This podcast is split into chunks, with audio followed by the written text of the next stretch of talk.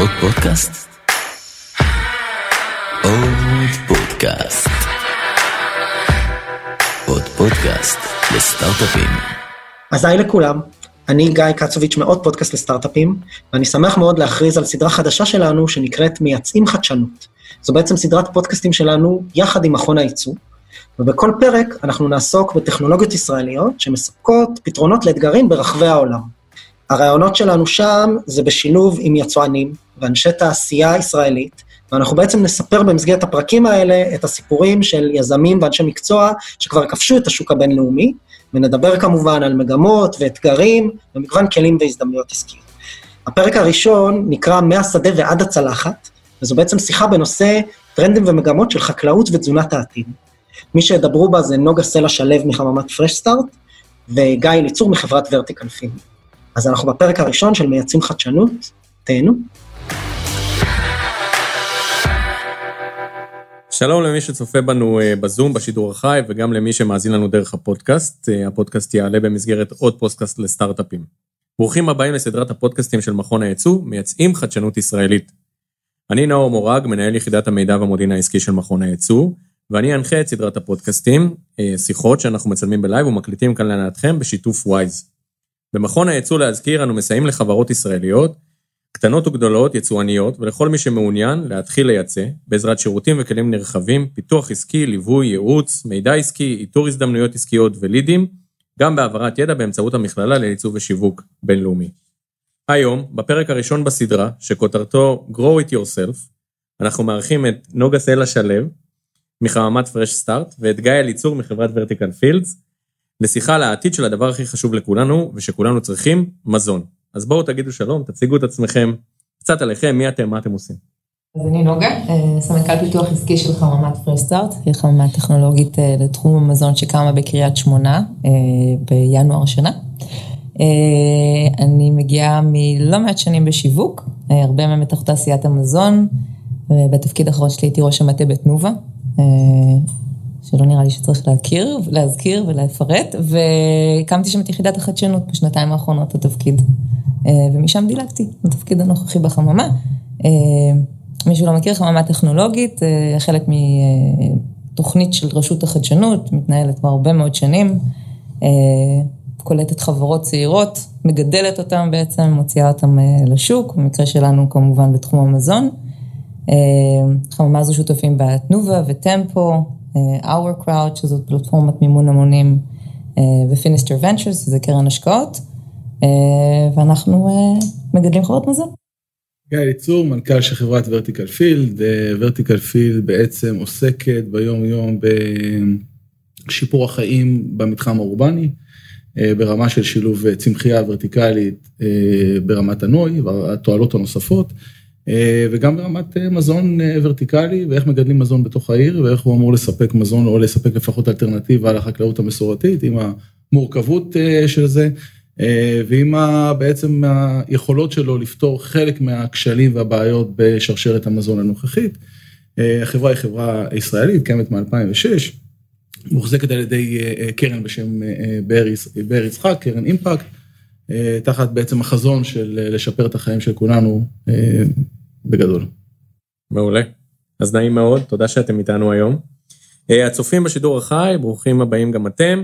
אתם מוזמנים לכתוב לנו בצ'אט, בזום, תוך כדי מחשבות, תהיות וגם שאלות. אנחנו עוקבים אחרי הצ'אט ואנחנו אה, נעלה שאלות ומחשבות שלכם תוך כדי, ככל שהזמן יאפשר. אה, לפני הפגישה שלנו, לפני השידור, כראש היחידה למודיעין עסקי במכון הייצוא, אני כמובן אוהב לעשות תחקירים על כל דבר, אז עשיתי תחקיר קצת אה, על, אה, על הנושא. אה, זה בעצם מה שאנחנו עושים ביחידה שלי, אנחנו מבצעים סקירות ומחקרים עבור, עבור היצואנים ומיפוי הזדמנויות, אז כאילו למה שאני לא אשתמש בכלים האלה בשביל עצמי, כדי שאני אבוא מוכן לפגישה. אז בדקנו קצת במאגרי המידע שלנו, כמו יורו מוניטור ומקומות אחרים.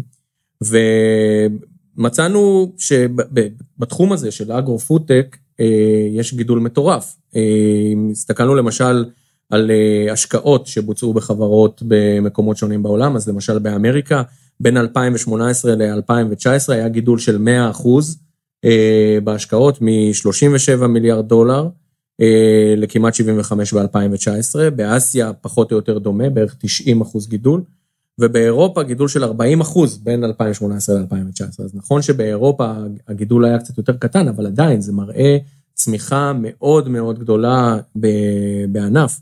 אה, אתר Food Forward מגדיר את השילוב של אגטק ופודטק כשילוב הצומח ביותר שימנף את היעילות והקיימות של הדרך שבה אנחנו נעצב, נייצר, נבחר, נשלח, והחלק האהוב עליי בהגדרה, נהנה מהמזון שלנו.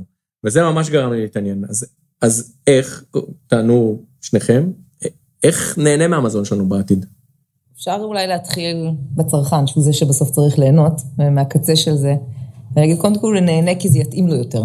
אנחנו אה, רואים לא מעט אה, אה, טכנולוגיות שמתפתחות וגדלות ובודקות בעצם מה רלוונטי ומה נכון לצרכן, האוריינטציה היא הרבה יותר בריאותית אולי, מבחינת המיפוי של הגוף שלנו, הסממנים והמרקרים שלנו בשביל לנסות ולזהות מה אנחנו צריכים בשביל לאכול טוב יותר ונכון יותר ובריא יותר, בדיוק, בעולמות של באמת פתרונות בריאותיים.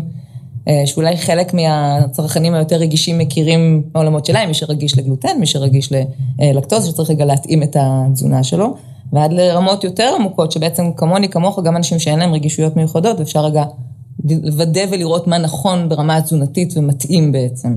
אז זה מרגיש קצת כמו science fiction הרבה פעמים, אבל בסוף תדמיינו שאנחנו יכולים למפות בדיוק בדיוק מה נכון לנו ומה טוב לנו. וגם למצוא בדיוק את הרכיבים הנכונים, שאותם אפשר להכניס לתוך מנות שמותאמות לנו באופן אישי. בכלל, העולם הזה של אה, תזונה מותאמת אישית הוא מאוד אה, אה, משלב, נקרא לזה, טכנולוגיות מהרבה מאוד עולמות תוכן, גם קצת מהרפואה, וגם אם אנחנו מסתכלים על יכולות ייצור יותר מתוחכמות ויותר מדויקות, כדי שהדבר הזה יהיה נגיש, וגם מעולמות התוכן המאוד פודטקיים באופי שלהם, של חומרי גלם חדשניים, שונים, ייחודיים, שמביאים את הפרמטרים האלה.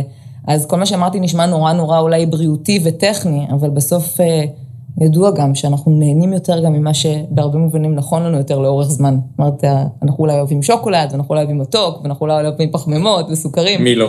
זה נכון, אבל אה, אם תשים נגיד ילדים הרבה זמן בחדר ותיתן להם את כל המבחר, אתה תראה שלאט לאט הם ינדדו לאכול בדיוק את הדברים שנכונים להם בגוף.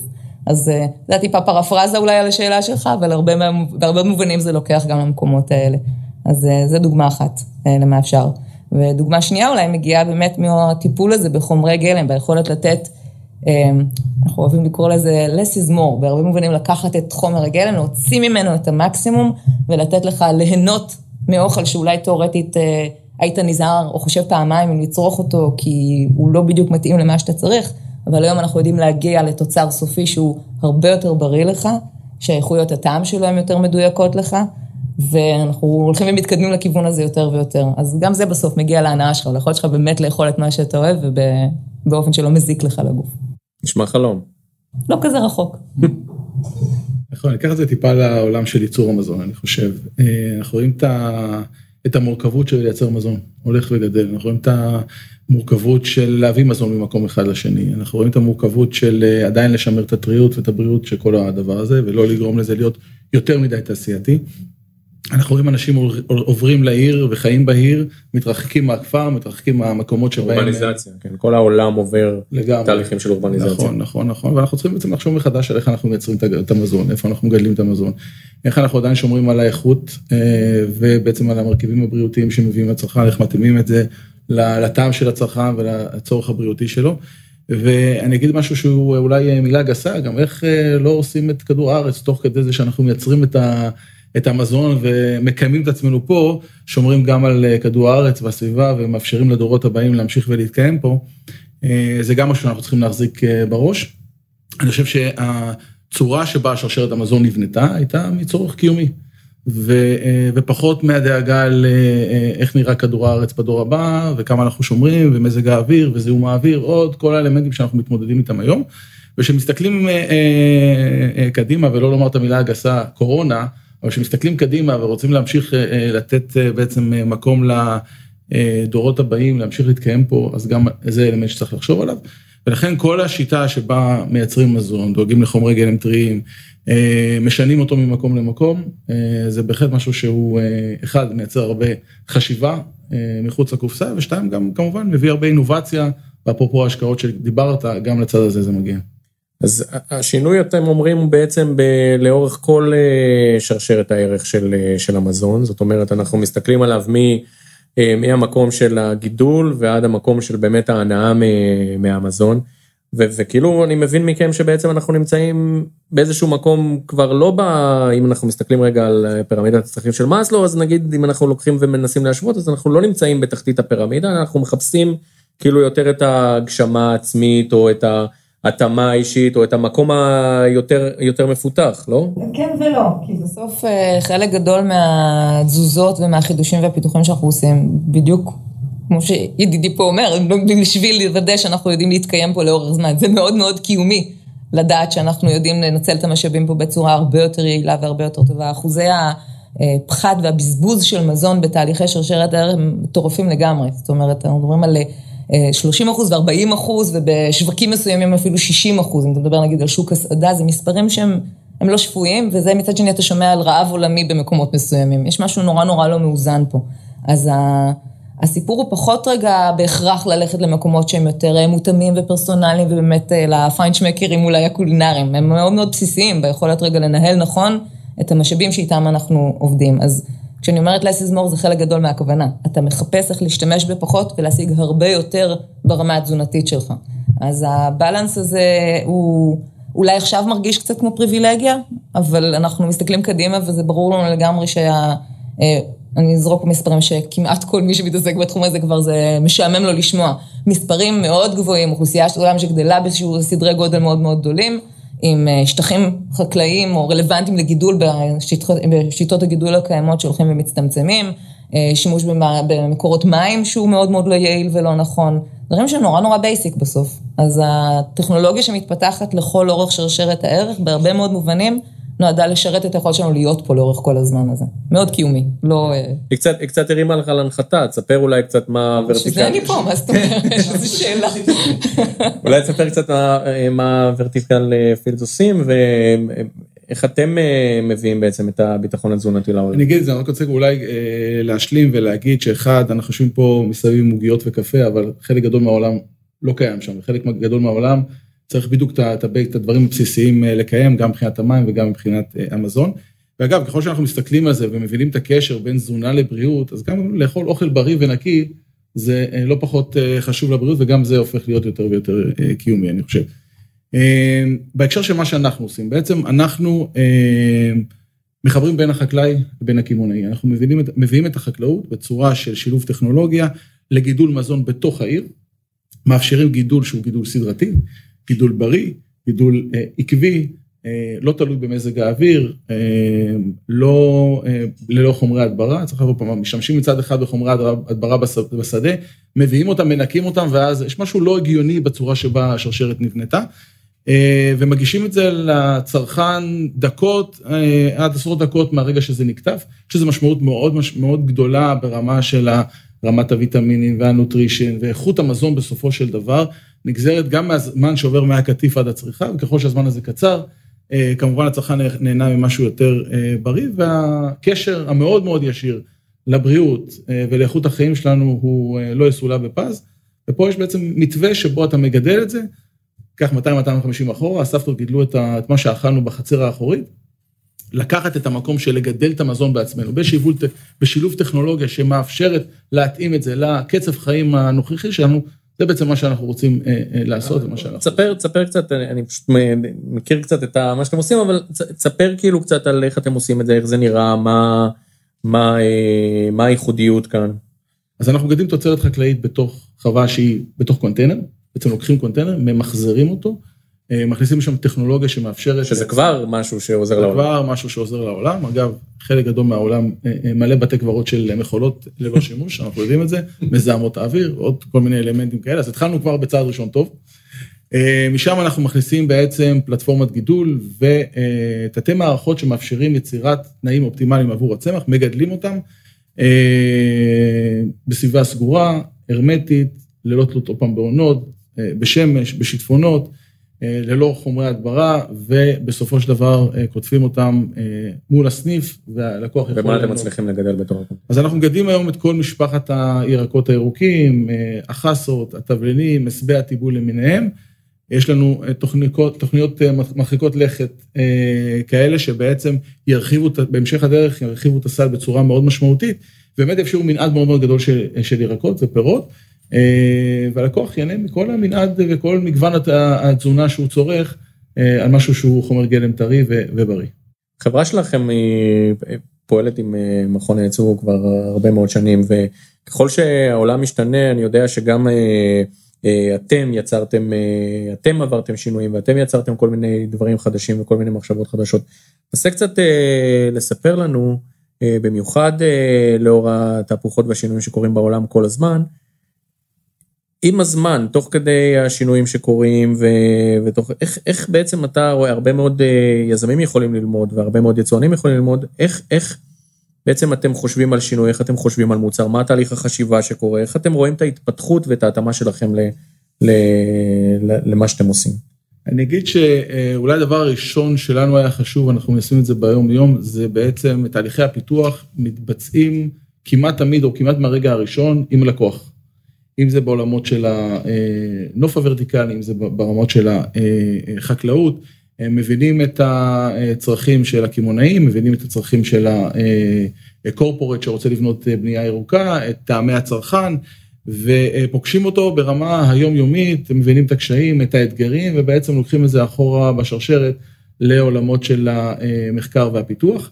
אני חושב שעבורנו זה, אם, אם, אם היזם שהקים את החברה, היה לו איזה vision להכניס המון ירוק לתוך, ה, לתוך העיר,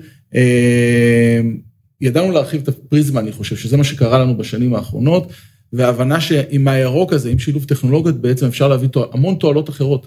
ו, אה, ואתה יודע, אנחנו מדברים היום עם מתכנני ערים. אז אני חושב שמתכנני ערים, אני מדבר קצת לא על החקלאות, אבל אני חושב שזה חלק מאיזושהי הסתכלות רחבה יותר. אה, מבינים היום שפארק באמצע העיר הוא כבר לא מספיק טוב כדי לקיים את החיים בתוך העיר. וזה צריך להיות מרכיב אינטגרלי בתוך הבנייה הירוקה, למשל. אה, מבינים היום שבניית אה, קהילה או בניית קורפורט מאוד מאוד גדול חייב גם לייצר מזון עבור האנשים, עבור העובדים וכל מה שנקרא החקלאות הקהילתית. זה משהו שהוא כבר אינטגרלי בתוך, בתוך חלק מהתכנון, אני מניח שאנחנו נראה עוד ועוד מופעים כאלה בהמשך הדרך. אגב, הרגולציה משתנה ובעצם מייצרת חקיקה שמתאימה להטמעה של פתרונות כאלה. יודעת לתרגם את זה גם למודל כלכלי, שבסופו של דבר אה, עושה את זה כווין ווין סיטואשן לכל המעורבים, ובעצם מייצרת פלטפורמה שהיא אפשרית והיא נכונה. שהמודלים הכלכליים הם כאלה מאוד מאוד חשובים, אתה בעצמך בא מעולם הכספים. נכון, לגמרי, כי ברגע שאתה מייצר value שהוא X, ויודע לחבר לו value שהוא כלכלי, ובעצם כל אחד מבין איך הוא מרוויח מזה, גם אם זה לא ברגע הראשון, אבל לאורך זמן, אז בעצם חיברת לעצמך שותפים לדרך, ש, אה, שיש להם, שמסתכלים על זה גם בשורה התחתונה ורואים לספור את זה בשורה התחתונה, שזה סופר, סופר סופר חשוב, ומאיץ תהליכים באופן אה, מופלא כמובן. אנחנו כמכון הייצוא, אנחנו רואים בענפים האלה דברים אה, מאוד מאוד קריטיים. אנחנו עושים הרבה מאוד פעילות, מנהלי הענפים שלנו מאוד מאוד פעילים בתחום, גם של פודטק וגם של, של אגרוטק, אנחנו עושים רודשואים, למשל ברודשואים שהתקיימו באיטליה ובנברסקה, שתי חברות חתמו על שיתופי פעולה, התחברו לתוכניות אה, New Horizon 2020 אה, של האיחוד האירופי וקיבלו מימון אה, עבור R&D. חברה נוספת חתמה לפני כמה חודשים על חוזה הפצה עם אחד ממפיצי הציוד והשירותים החקלאיים הגדולים בעולם.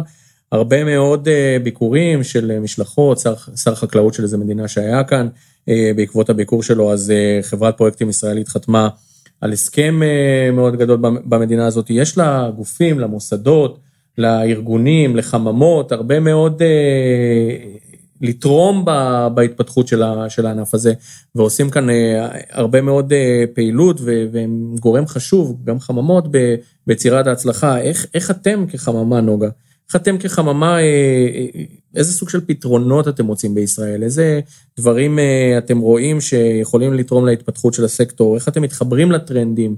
איך אתם יודעים במי לבחור? איך אתם יודעים מה לפתח? איך, איך אתם בעצם מקיימים את הפעילות שלכם? אז חממה במובן הזה היא גוף השקעה נורא כיפי, כי אנחנו בעצם גם נותנים את הכסף, אבל גם מלווים בעצם את כל תהליך הצמיחה של חברות. אני חושבת שאחד ה... אפשר למפות כמה פערים, זה כנראה נכון להרבה מאוד תעשיות, ואני מדבר ספציפית כרגע על תעשיית הפודטק. אחד הפערים הגדולים זה כמובן השלבים הראשוניים האלה. הנקודה הזו בזמן שאתה אומר, אוקיי, עוד לא יודע כלום, עוד לא הוכחתי באמת מספיק עד הסוף שום דבר, ועכשיו אנחנו צריכים רגע לעשות, לעשות את ה-leap of faith הזה, את הקפיצת הדרגה הזאת ולתת ל, ל, ליזם או לטכנולוג במקרה הזה את, ה, את הרוח הגבית בשביל לנסות אפילו להוכיח שהוא צודק, ושיש לו אולי איזשהו משהו שיכול להיות הדבר הגדול הבא. אז, אז היכולת בעצם לייצר אה, מנגנונים, שבמקרה הזה הם מנגנונים שזוכים לתמיכה מאוד משמעותית מהמדינה, ונותנים סכומי כסף מאוד מכובדים גם לחברות בשלבים האלה, בשביל לעזור להם לעשות את הצעד הראשון הזה. אה, בחלק מהמקרים אה, עם הוכחת התכנות מאוד מאוד בסיסית או ברמת מעבדה. בחלק מהמקרים, כולנו רוצים כאלה כמשקיעים יותר מתקדמים ויותר מפותחים, אבל עדיין משהו שהוא שלב מאוד ראשון ולכן גם עם סיכון מאוד גבוה, זה תמיכה שהיא מאוד משמעותית ביכולת לצמצם סיכונים, והיכולת לייצר להם תשתית תומכת מאוד אה, של, זה בא לי להגיד mentorship, אבל זה מעבר ל mentorship, זה ממש תמיכה, זה לקחת אותם יד ביד ולתת להם גם את התמיכה הטכנולוגית, וגם לייצר להם את הקשרים ואת החיבורים שנדרשים כל כך ביכולות של הפיתוח האלה, עם פרספקטיבה תעשייתית מאוד מאוד חזקה, כי במקרה הזה, זה הקליינט. זאת אומרת, אם אנחנו לא נצליח להביא חדשנות, שבסוף התעשייה הקיימת על תשתיותיה הקיימות, יודעת בתצורה כזו או אחרת, עם איזשהו adjustment יחסית צנוע, אני אגיד, להכניס אותם פנימה, מאוד קשה לראות שמשהו כזה יודע להתרומם ולצמוח ובאמת להפוך לאיזשהו שינוי אמיתי ולייצר באמת איזשהו disruption גדול. גם השיבושים שאנחנו רואים היום, בסוף נולדו מהיכולת של השיבוש הזה למצוא את הדרך להשתחל לתוך המערכות הקיימות, ובכל זאת לייצר את השינוי מבפנים, נקרא לזה. או שהוא מאולץ, או שהוא בא מבחוץ. זה בא מבחוץ ברמת היוזמה והרעיון, אבל יכול להשתלט, ובאמת להשתלב בתוך... תראה, תשתית של שרשרת מזון מהחלק החקלאי ו- ויצירת חומרי גלם, ועבור בעצם בתהליכי הייצור ההנדסיים שכוללים תשתיות מאוד כבדות, עם חסמי כניסה עצומים. זאת אומרת, אתה, לא כל אחד עכשיו יכול לקנות לעצמו את המכשור ואת הציוד שנדרש. גם אם אתה סטארט-אפ צעיר ואתה מתחיל רגע בסקייל מאוד קטן, ביום שאתה תרצה להיות משהו גדול, כנראה כדאי שמישהו יקנה אותך ויכניס אותך פנימה. עכשיו, גם אם אתה נורא דיסטרפטיבי ונורא נורא מעניין, אם אני חברה גדולה ורוצה לקנות אותך, אני צריכה להיות מסוגלת להכניס אותך בהרבה מובנים לחלק מאוד גדול מהמערכים שלי. גם אם הם לא ייצוריים, אז לפחות למערכי ההפצה שלי, או, או להיות מסוגל להגיע לשוק. תוסיף לסיפור הזה רגולציה מאוד כבדה ומוצדקת בהרבה מובנים. זאת אומרת, בסוף...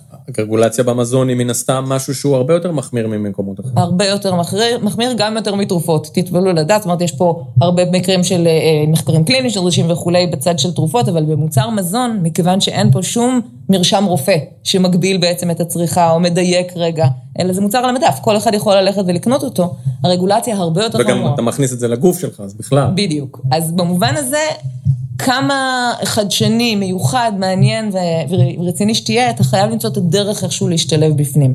וזה בדיוק המקום שבו גופים מהסוג שלנו משתלבים פנימה, הם מביאים את הפרספקטיבה של התעשייה בשלב מאוד מאוד מוקדם. בצד של בניית חברה, מה שהרבה פעמים יזמים הם בעיקר הם חדשים וזו פעם ראשונה שהם עושים, הם צריכים גם את היכולת להסתכל בצורה פיננסית רציונלית ולהבין לאן החברה הזו צריכה לגדול, איך נכון לבנות אותה, כמה אתה קופץ מעל הפופיק וכמה אתה בעצם עושה את הצעדים בצורה יותר מדודה. באיזה שלב אתה מכניס פנימה שותף עסקי מהסוג שדיברתי עליו ולוקח את הדברים האלה צעדים קדימה. אז אני מוכרחה להגיד שקודם כל היום המודעות היא הרבה הרבה יותר גבוהה, ויש הרבה יותר אה, נכונות גם של חברות גדולות לעשות אה, מהלכים יותר אה, אמיצים נקרא לזה, ולנסות ולהטמיע חדשנות בצורה יותר משמעותית.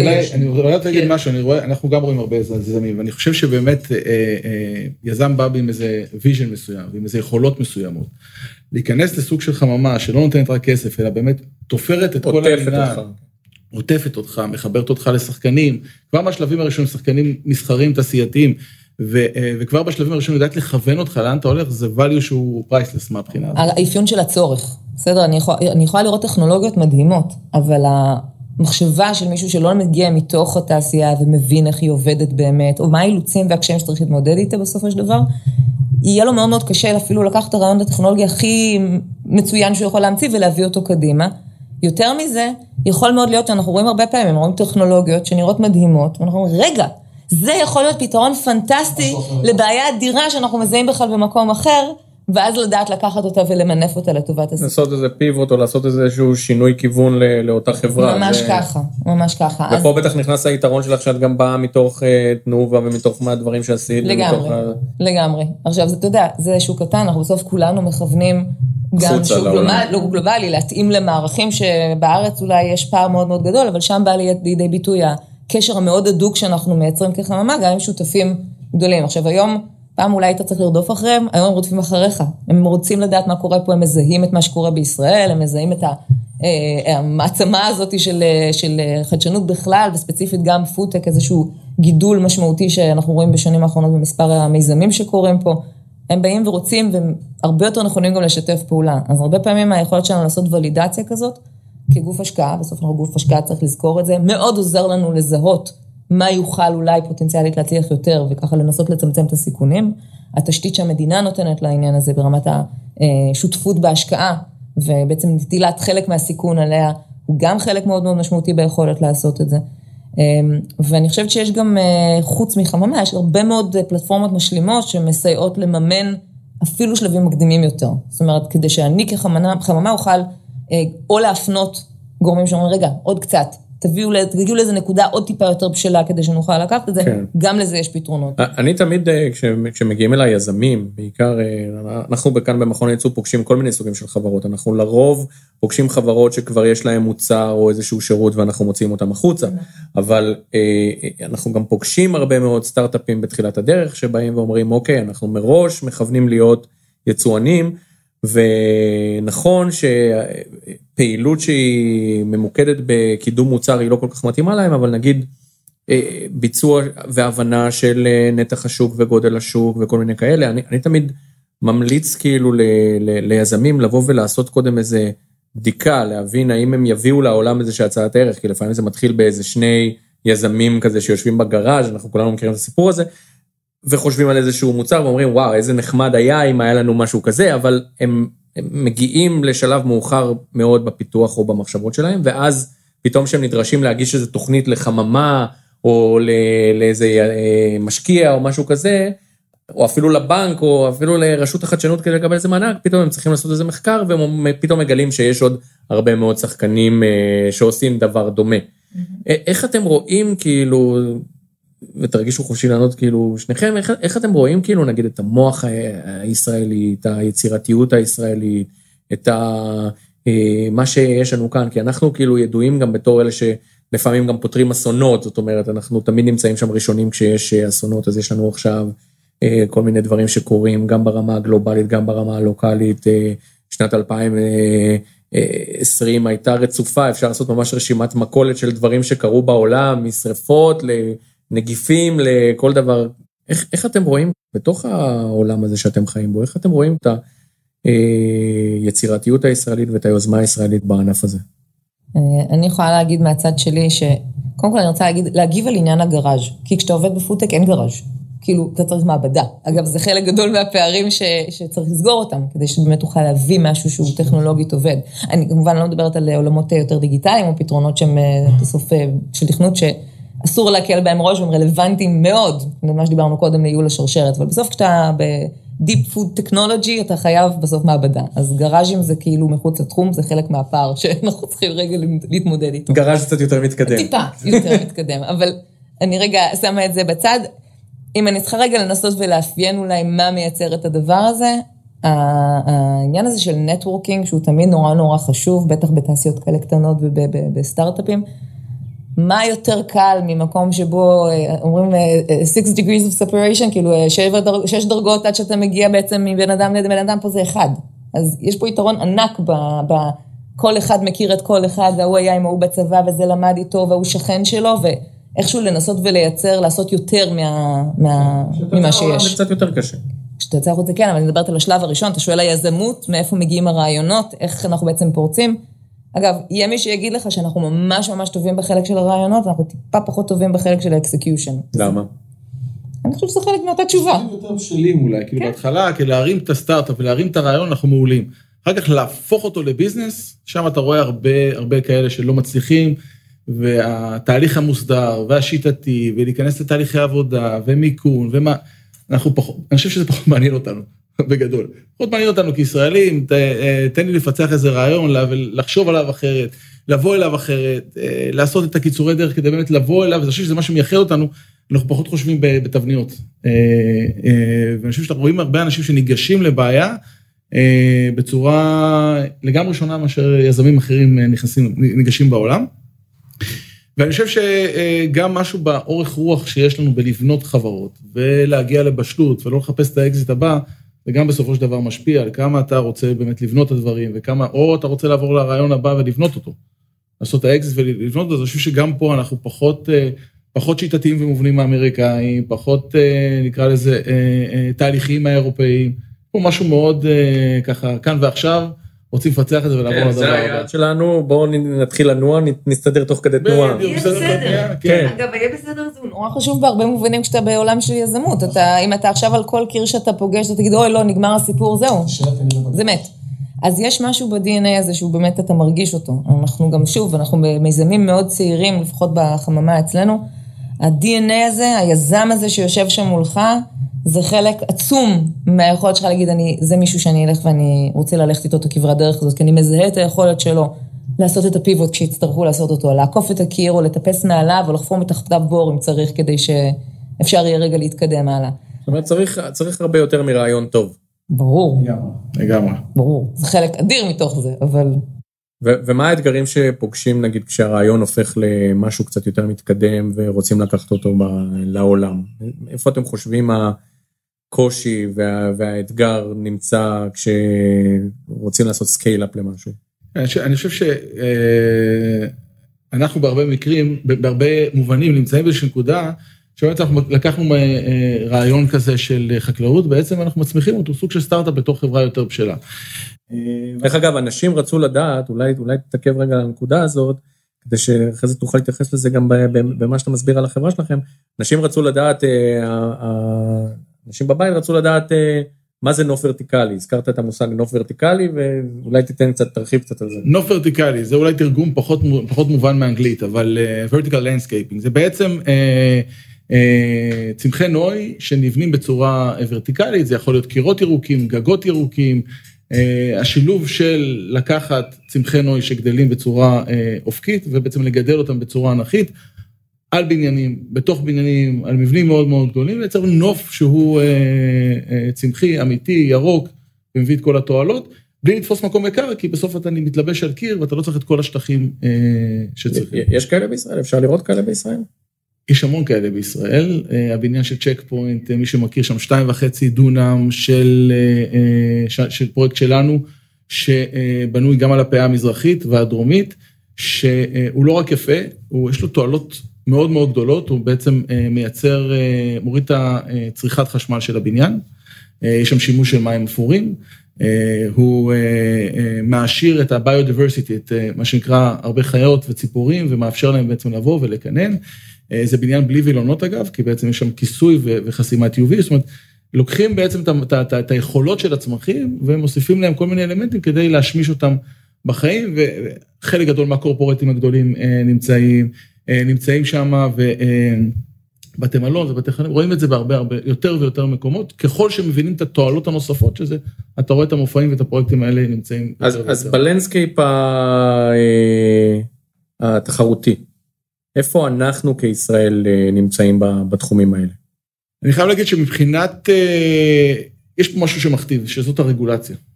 כי ככל שהרגולציה מתקדמת, היא מאפשרת, היא, היא מוצאת את המשולש הכלכלי שמאפשר לזה לעבוד, אוקיי? ו, וככל שזה קורה בארצות הברית ובאירופה, אתה רואה בעצם את הדברים האלה קורים יותר ויותר, עוד פעם, מרמת המתכנני ערים עד רמת היזמים, האדריכלים וה, וחברות הבנייה. ו, וככל שמתווספות תועלות, אז זה כמובן הולך ו, ו, ועולה. רק לאחרונה הוגש לדעתי, לדעתי טיוטה של תקן הבנייה הירוקה, אנחנו ככה בלגים קצת איטיים מדי. הבירוקרטיה פה הורגת חלק גדול מה, מהיזמות, ו, ואני חושב שבשילוב של רגולציה, רגולציה תומכת, שיודעת לגרום למודל הכלכלי לעבוד, אז אתה תראה יותר ויותר יוזמות. יותר ויותר פתרונות כאלה באים לידי ביטוי. ובתחום המזון, נוגה, איפה, איפה אנחנו בתוך העולם התחרותי, מה קורה, מה קורה במקומות אחרים בעולם? קורה הרבה. אומרת, אנחנו רואים את ה... בגלל שהעסק הזה מתפתח בהרבה מובנים מתוך הבנה אמיתית שזה necessity, זאת אומרת, חייבים, כי בעוד איקס זמן כבר נהיה בבעיה. אז אתה רואה, אתה רואה הרבה מקורות להתעודד. אני חייבת להגיד שבאופן יחסי בארץ, אנחנו תמיד אומרים, ביחס לגודל האוכלוסייה, וזה די פנומנלי מה שמתקיים כאן, אבל אבסולוטית, מספרית, אתה רואה כמובן הרבה מקומות אחרים, ארה"ב כי כמובן אה, מובילה מאוד, גם בחדשנות שנראית שם בתחומי המזון. אה, רואים יותר ויותר מקומות, גם באירופה, דווקא בהיבט הפיתוחי, של, של לקחת איזושהי יוזמה ואז לקחת אותה ולפתח אותה טכנולוגית, בעומק טכנולוגי יותר משמעותי, אתה רואה גם שם איזושהי פריחה. אבל אני חושבת שאחת התובנות אולי, של שאלה ששאלת קודם, מה, מה עוצר אותנו, למה אנחנו לא יודעים אה, לפרוץ את זה ואולי להביא את זה לידי מימוש בצורה יותר טובה, אז אני חושבת שיש גם איזושהי הכרה מסוימת במגבלות. מי שיודע לזהות את הצורך שלו בשותפים גדולים, משמעותיים, חזקים, כאלה שיודעים לקחת קדימה, יודעים להוציא את זה החוצה בצורה טובה יותר, גם יצליח, יצליח לפרוץ. ככל שאנחנו יודעים לעשות את החיבורים האלה מוקדם יותר. וכאמור, יש לנו attention אה, ציבורי בינלאומי גדול יותר, אז אני מאמינה שאנחנו נראה הרבה יותר יזמויות כאלה יוצאות החוצה, גם ומקבלות מימוש גם בשווקים אה, כן, גלובליים. attention צריך ליצור, אתה יודע, אתה, אתה כאילו מפתח דברים, אתה עושה דברים, אה, אנחנו עוסקים כל הזמן ב, ביצירה של לנסות ולייצר קשב לטכנולוגיה הישראלית ולפתרונות הישראלים בעולם, זה לא בהכרח...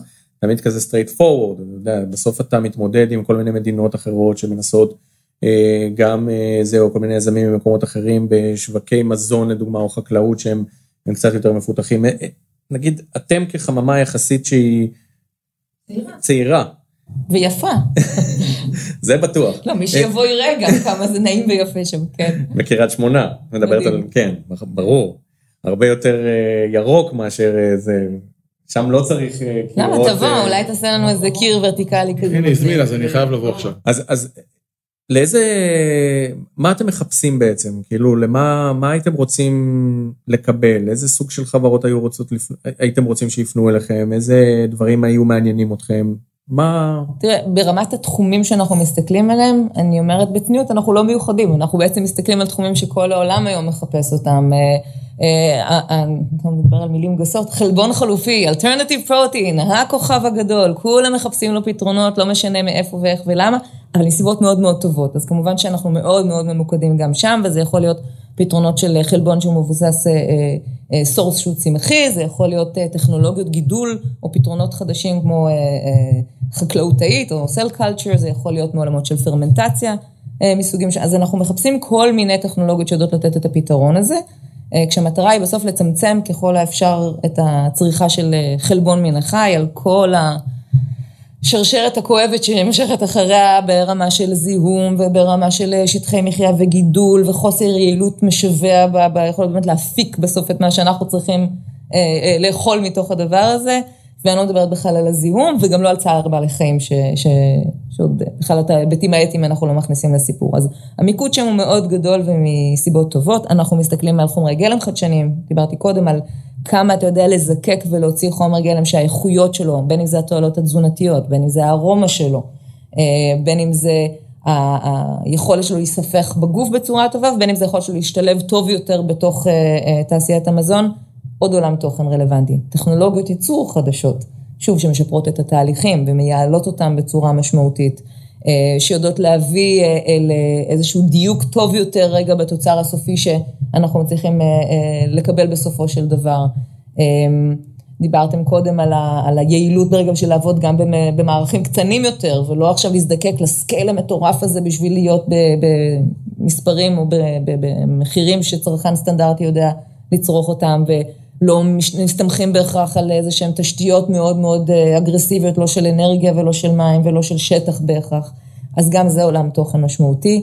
דיברנו, אנחנו מדברים אצלנו על waste reduction, על היכולת בעצם לצמצם דרמטית את הפחתים בתוך התהליכים, גם בצד החקלאי, שזה אומר לקחת נגיד אה, תוצרי לוואי של גידול ולדעת לעשות מהם משהו טוב שאנחנו יודעים להשתמש בו במזון, וגם בתהליכי הייצור לאורך השרשרת, זאת אומרת שדיברתי קודם על מספרים פנומנליים של פחת לאורך התהליך מהחקלאי ועד לצלחת של הצרכן, אתה מאבד 30-40 אחוז בדרך, אז זה יכול לצמצם את הדבר הזה בצורה דרמטית. אמ, אריזות, הזוועת עולם הזו של... סוג של צמצום אה, פחת באיזשהו מובן. כן, וזיהום דרמטי מאוד, ולעבור רגע לאריזות שהן יותר סוסטיינביליות, בין אם כי הן יודעות להתכלות, ובין אם כי צריך פחות מהן בשביל בעצם לעשות את אותו אה, אה, שירות שאנחנו צריכים, וזה קשור שוב למערכי הייצור והתעשייה כמו שהם קיימים היום. זאת אומרת, יש פה איזשהו תהליך של איזון חוזר בין איזה אריזה אני צריכה, לאיזה תהליך ייצור אני משתמשת כדי שהעסק הזה יעבוד ביחד. אמ, יש לכם אתגרים לא, לא פשוטים להתמודד לא, איתם. בקטנה, מה? אה, אפרופו אתגרים, אה, גיא, אתם כחברה כשהיא קצת יותר בשלה, זאת אומרת, אתם כבר אה, יוצאים לעולם, אתם כבר עושים פעילות שיווק, אתם כבר מנסים לחדור לשווקים ולעשות את זה. איזה, אתגרים אתה חושב שיש לחברות כאלה שיוצאות לעולם? איזה, באיזה קשיים הם נתקלים? מול מה, מול מה אתם מתמודדים כשאתם באים להיכנס לעולמות האלה ו- ולתכנים האלה בשווקים זרים? אני חושב שרוב החברות הישראליות אה, קצת מפספסות בסופו של דבר את הלקוח. זאת אומרת, ההבנה של האקו-סיסטם של הלקוח, שוב אני אומר, בשלבים יחסית מוקדמים, מאוד עוזרת, שאתה בא כבר עם המוצר, אם זה עם ה beta site שלך, או אם זה עם הגרסה הראשונה, להבין מה הוא צריך באמת. אה, איך זה עוזר לו, איזה תועלות, אה, יש המון רעיונות אה, טובים, אבל איך בסוף אתה בא ואתה משלים איזה פער, או מגשר איזה משהו שהלקוח צריך, וזה לא טריוויאלי, זה לא טריוויאלי. אני חושב שבזכותכם ובזכות פלטפורמות כאלה ואחרות, נוצר הד מאוד מאוד גדול בעצם לטכנולוגיה. גם אני בא מעולמות של חקלאות, אתה יודע, ישראל בי פאר, לא מספר אחד, אחד המספרים הגבוהים בתפיסה שיש פה טכנולוגיות חקלאיות. אז כשאתה בא עם חברה מישראל שמפתחת טכנולוגיות חקלאיות, אתה זוכה להרבה יותר קשב. קשב. אתה זוכה לפגישות שאולי עבור חברה מקנדה או משוודיה יותר קשה להיכנס, יש לך כאילו איזשהו כרטיס בגלל תפיסה. המחשבה שישראל, חקלאות, innovation. הוא בטוח שזה רעיון נהדר. זה מיצוב מעולה. כן, באמת. נכון. ובמובן הזה אתה יותר קל לך לעשות את ה access, אתה כמובן צריך לדלוור, אתה צריך לבוא לראות שהטכנולוגיה שלך היא כלכלית, והמודל הוא כלכלי, והיא באמת פורצת דרך, ועוד כל מיני אלמנטים, יש לך איזשהו אה, שטיח, סגלגל, לא נקרא לזה אדום, כי צריך לעבוד קשה כדי שהוא יהיה אדום, אבל איזשהו שטיח שנותן את הכניסה אה, פנימה. ו... ואני חושב שבאמת, במיוחד בעשור האחרון, בעולמות חקלאות, אני חושב שגם בפודטק, אולי בתקופה יותר קצרה, הצליחו לייצר פה אקו סיסטם מאוד, אה, מאוד טוב, אה, attention של חברות מאוד גדולות, כמו, ש, אה, כמו שהיא אמרה, ו, ואני חושב שעבורנו כיזמים זה פתיחת דלת, צריך להבין שלפתוח דלת פעם אחת זה טוב, צריך לבוא אליה מוכנים, כי מנסגרת, הפעם הבאה שהיא נפתחת זה קצת יותר קשה. כן. בהחלט פתיחת דלתות זה, זה אתגר, וגם אה, כמו שאמרתי קודם, לייצר attention, היה לנו לפני שנה או משהו כזה, כנס ב, ב, ב, של פודטק ש, שעשינו, ב, ב, אם אני זוכר נכון, זה היה במגדלי עזריאלי, אה, שהיה מאוד מוצלח, הגיעו מלא אנשים באמת ממלא מקומות בעולם. אה, וגם עכשיו, בתקופה הזאת שאי אפשר לעשות כנסים, אה, אנחנו מנסים לייצר כל מיני פעילויות בעולמות הווירטואליים. איך עכשיו, אה, כאילו בשינויים שקורים בעולם, איך עכשיו אתם עושים פיתוח עסקי, כאילו שעכשיו אין כנסים, אין טיסות, אין זה, איך, איך אתם רואים כאילו את, ה, את האתגר הזה? אנחנו לא היחידים לשמחתנו, זה לא איזה מלחמה מקומית או משהו כזה, כולם יושבים ומחפשים את הקשרים האלה. אז הפלטפורמות הדיגיטליות זוכות להרבה יותר קשב מכל הצדדים, זאת אומרת, גם החברות הגדולות שמחפשות טכנולוגיות, וגם היזמים שמחפשים את האקסס לזה, אה, דרך הרשתות החברתיות, דרך הפלטפורמות הדיגיטליות. אה, אם פעם היה כמעט לא, נקרא לזה נורמלי, אה, לעשות שיחת זום עם מישהו על איזשהו זה, היית לוקח טיסה וטס ומציג, היום שזה הרבה יותר טריוויאלי, יש הרבה יותר קשב, יש הרבה יותר זמן, מרגישים את זה, אנשים, את הזמן שהם השקיעו בטיסות ובהכנות ובזה, משקיעים היום בשיחות.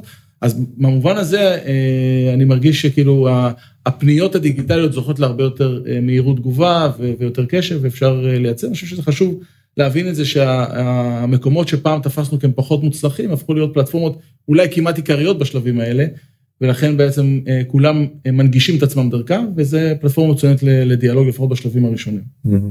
שאלה אחרונה מה, מהצופים שלנו, מה אתם חושבים שהמקצועות הרלוונטיים לתעשייה? מבדילה בין התעשייה הקיימת, ששם, אגב, זה חלק מהפערים שאולי צריך לסגור אותם, אנחנו רואים גם חדשנות שנכנסת שם.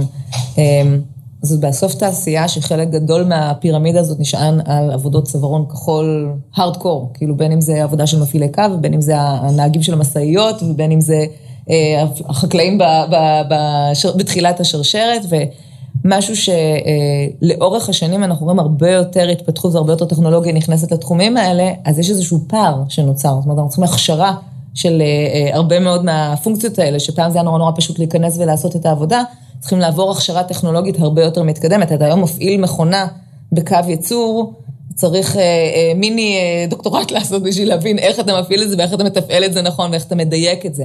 אז יש משהו בטרנזישן הזה שקרה בתשתיות ייצור שלנו, שרגע צריך לנסות לסגור לו את הפער, כשמצד שני אתה רואה הרבה פחות אנשים שכבר מוכנים להגיע ולהיכנס לתוך התפקידים האלה. תסתכל על אה, סתם אפילו חברות הבשר הגדולות בעולם, היה רעש מאוד גדול עכשיו סביב הקורונה, כי זו תעשייה שעובדים נורא בצפיפות, וזה עובדים עם, אה, באמת כאילו במעמד מאוד מאוד מאוד אה, שחוק, ו, וש, ופתאום אתה רואה איזה, מהדבר המאוד מאוד בסיסי הזה, אתה רואה איזה שדרוגים שמתחילים להיכנס. ופתאום אתה צריך למצוא איזה מישהו בתווך הזה, בין המאוד מאוד פשוט להרבה יותר מתוחכם, ואיך אתה מייצר את ההכשרות ואת השינויים האלה. זאת אומרת, הגאפס שנוצר בתוך התעשייה הזאת, הוא נוצר לא רק בתוך הצורך לחדשנות והצורך הזה, אלא גם בתוך ה... מתוך נקודות ממשק פנימיות בתוך, ה, בתוך לגמרי. התעשייה. אני אומרת, זה כבר פעם אחת, כאילו כבר בתוך התעשייה הקיימת אתם רואים את זה, וגם, שוב, דליבריז שקורה כאילו ב, נהגי משאיות, או, או, או, או מי שצריך עכשיו לעשות את הקילומטראז'ים הגדולים האלה. אה, תוסיף עכשיו שינוי בכלל שקורה בתהליכי המכירה, אתה רואה הרבה יותר last mile כאלה, פנייה, מכירה הרבה יותר ישירה, או בנקודות הרבה יותר קטנות, הרבה יותר מכירה לנקודות מכירה שמחייבות פתאום איזשהו שינוי בכלל במערכי ההפצה שלך, שאתה צריך פתאום אנשים שעושים את זה אחרת ממה שהיית רגיל עד עכשיו. אז יש פעם אחת את השינוי הזה, שקורה כבר היום, אנחנו מזהים אותו ומחייב איזשהו שינוי גם.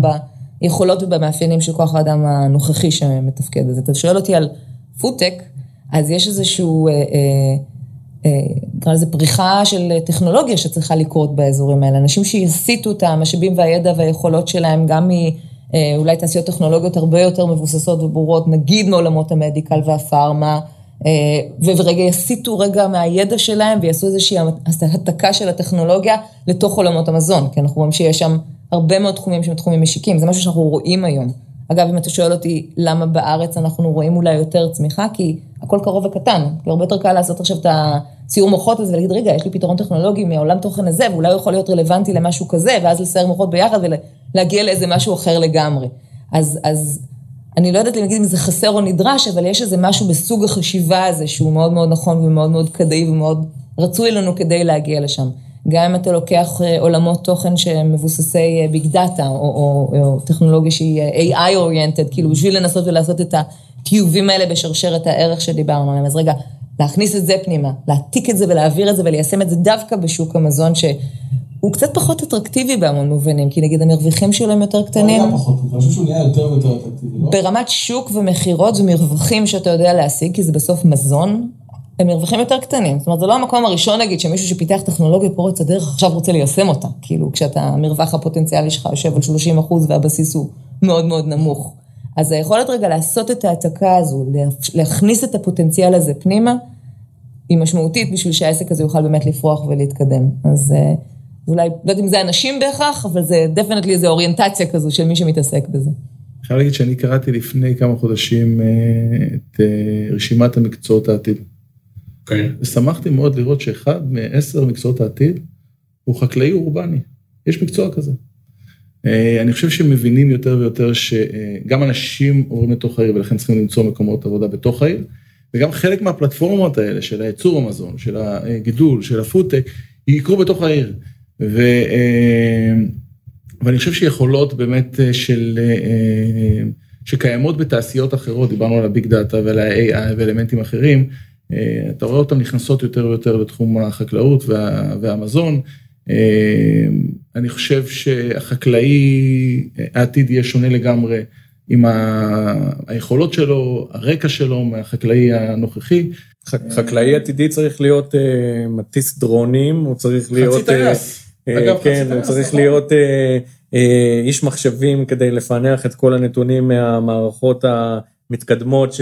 ששתולות לו בתוך הקרקע, זאת אומרת, זה כבר לא... גנטיקאי, כאילו. זה כבר לא הפלחה, זה כבר לא הפלחה שאתה קם עם הזריחה והולך לישון. אה, אתה צריך הרבה יותר, יכולות הרבה יותר מגוונות, אה, אה, יכולות טכנולוגיות, להבין אותן לפחות, אתה יודע, לתפעל אותן.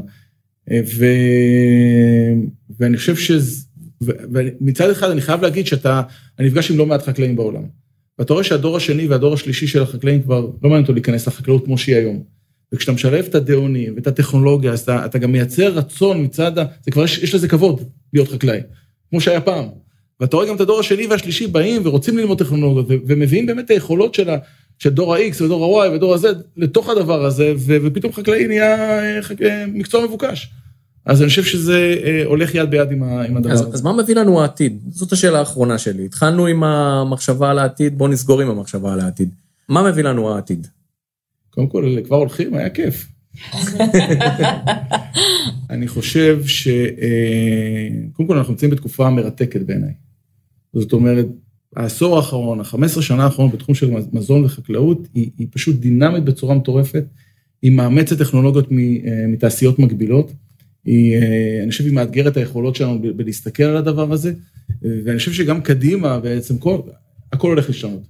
ו, אה, ומי שרוצה להתחבר, אפרופו יזמים, רוצה להתחבר לתחום של חקלאות ומזון, אני חושב שזה תזמון מצוין בלקחת את היכולות מדיסציפלינות אחרות ולחפש את הפתרונות עבור אה, אה, חקלאות ומזון, כי אחד, יש לא מעט כסף שם, זאת אומרת, השקעות שמוזרמות גם בארץ וגם בעולם לתחומים האלה, מה שלא היה אגב אה, אה, בשנים קודמות. אה, השחקניות הגדולות מחפשות אינובציה, צמאות לאינובציה, מבינות שמה שיש להם ביד הם לא מספיק טוב. הוא לא ישרת אותם בעתיד, ולכן הן מחפשות אינובציה, ומוכנות לקחת סיכון בהשקעה כבר בשלבים מאוד, אה, מאוד אה, מוקדמים. ואני חושב שנראה הרבה יותר אוטומציה, הרבה יותר דיגיטליזציה, הרבה יותר ראייה רחבה על כל השרשרת וניסיון למצוא פתרונות רחבים יותר בשילוב של טכנולוגיה. הרבה יותר איסוף דאטה והפיכת הדאטה למשהו שהוא אה, אה, בעצם אה, אה, לומד, מלמד ויודע לתת פתרונות. אה, ו- ואני באמת חושב שזה תחום סופר סופר מרתק והוא הולך להיות אה, אה, מאוד דינמי ומאוד אה, אה, אה, אה, מאיץ, זאת אומרת, אם מסתכלים, אני זוכר שאני נכנסתי לחקלאות לפני 15 שנה, היה לי בדמיון איזה חקלאי מקסיקני, נרדם על העציץ של העגבניות שלו, וככה מתחיל הזה, הולך אסטיאסטה, חקלאות אחרת לגמרי היום, זה כאילו עולם אחר. טוב, לא כל החקלאים יהפכו להיות אה, מטיסי רחפנים וזה, הדור אבל... הבא של החקלאים יהיה חייב לאמץ את הטכנולוגיות האלה, יהיה פשוט חייב. אם אתה רוצה להתקיים בתוך חקלאי, במיוחד חקלאי גדול, אתה חייב לאמץ אוטומציה, מיכון, דרונים, דאטה. לדעתי, בוא נסכם שגם אם הוא לא מטיס אותו, צריך להבין שהוא צריך להיות מסוגל לקבל את היכולות נכון. האלה אליו. כאילו אם הוא- אם הוא לא, אחרת הוא לא יהיה תחרותי וזה ייגמר. אני מסכים. שוב, אני, אני כן אומרת, יש המון כסף שנכנס פנימה ברמת ההשקעות, יש הרבה מאוד עניין של חברות גדולות, זאת אומרת, הפוטנציאל האקזיט, אם אתם רוצים, הוא משמעותי. אבל אני חושבת שאמיתי, גם היכולת של הדבר הזה להתקיים לאורך זמן, שהוא פתאום צריך לשנות את, את התפיסה הזאת מסקייל מטורף, וממערכים נורא גדולים לדברים הרבה יותר קומפקטיים וטובים, היכולת של הדבר הזה להיות כלכלי בסופו של יום, נעוץ ביכולת להיות מאוד מאוד יעיל במה שאתה עושה, גם בתוך סקופים הרבה יותר קטנים. אז אם לא מאמצים את החשיבה הזו פנימה, אם לא מבינים, גם, אתה, גם להגיד שאני לא יודע, אבל אני יודע שאני צריך, is good enough כרגע בסוג החשיבה שנדרשת שם. מדהים. טוב, אז אה, זה הזמן אה, להגיד לכם תודה. היה מאוד מאוד אה, מעניין, אני חושב שדיברנו כאן כזה באיזה סוג של, אה, נכון שהכנו שאלות, אבל היה, השיח שלנו התפתח והלך למקומות מאוד מאוד מעניינים, אה, כאילו, ואני חושב שיש יש הרבה מאוד אה, עניין ומקום בתעשייה הזאת, וזה משהו שרק ימשיך להתפתח, ואנחנו נמשיך לעקוב אחרי זה, ונמשיך... אה, לסייע ונמשיך לראות איך אנחנו יכולים אה, להעצים, להעצים את הענף. תודה רבה לכם, תודה רבה. תודה רבה. אה, תודה רבה לכל הצופים בלייב והמאזינים בפודקאסט, אה, יזמים אה, ויצואנים שרוצים ליהנות ממגוון השירותים של מכון הייצוא, יכולים פשוט ליצור עמנו קשר באתר או בכוכבית 2078, מתקשרים ומגיעים אלינו. חפשו את הפרקים הנוספים בסדרה, אה, ועד הפעם הבאה, מכאן ממכון הייצוא, נשתמע. תודה. תודה רבה.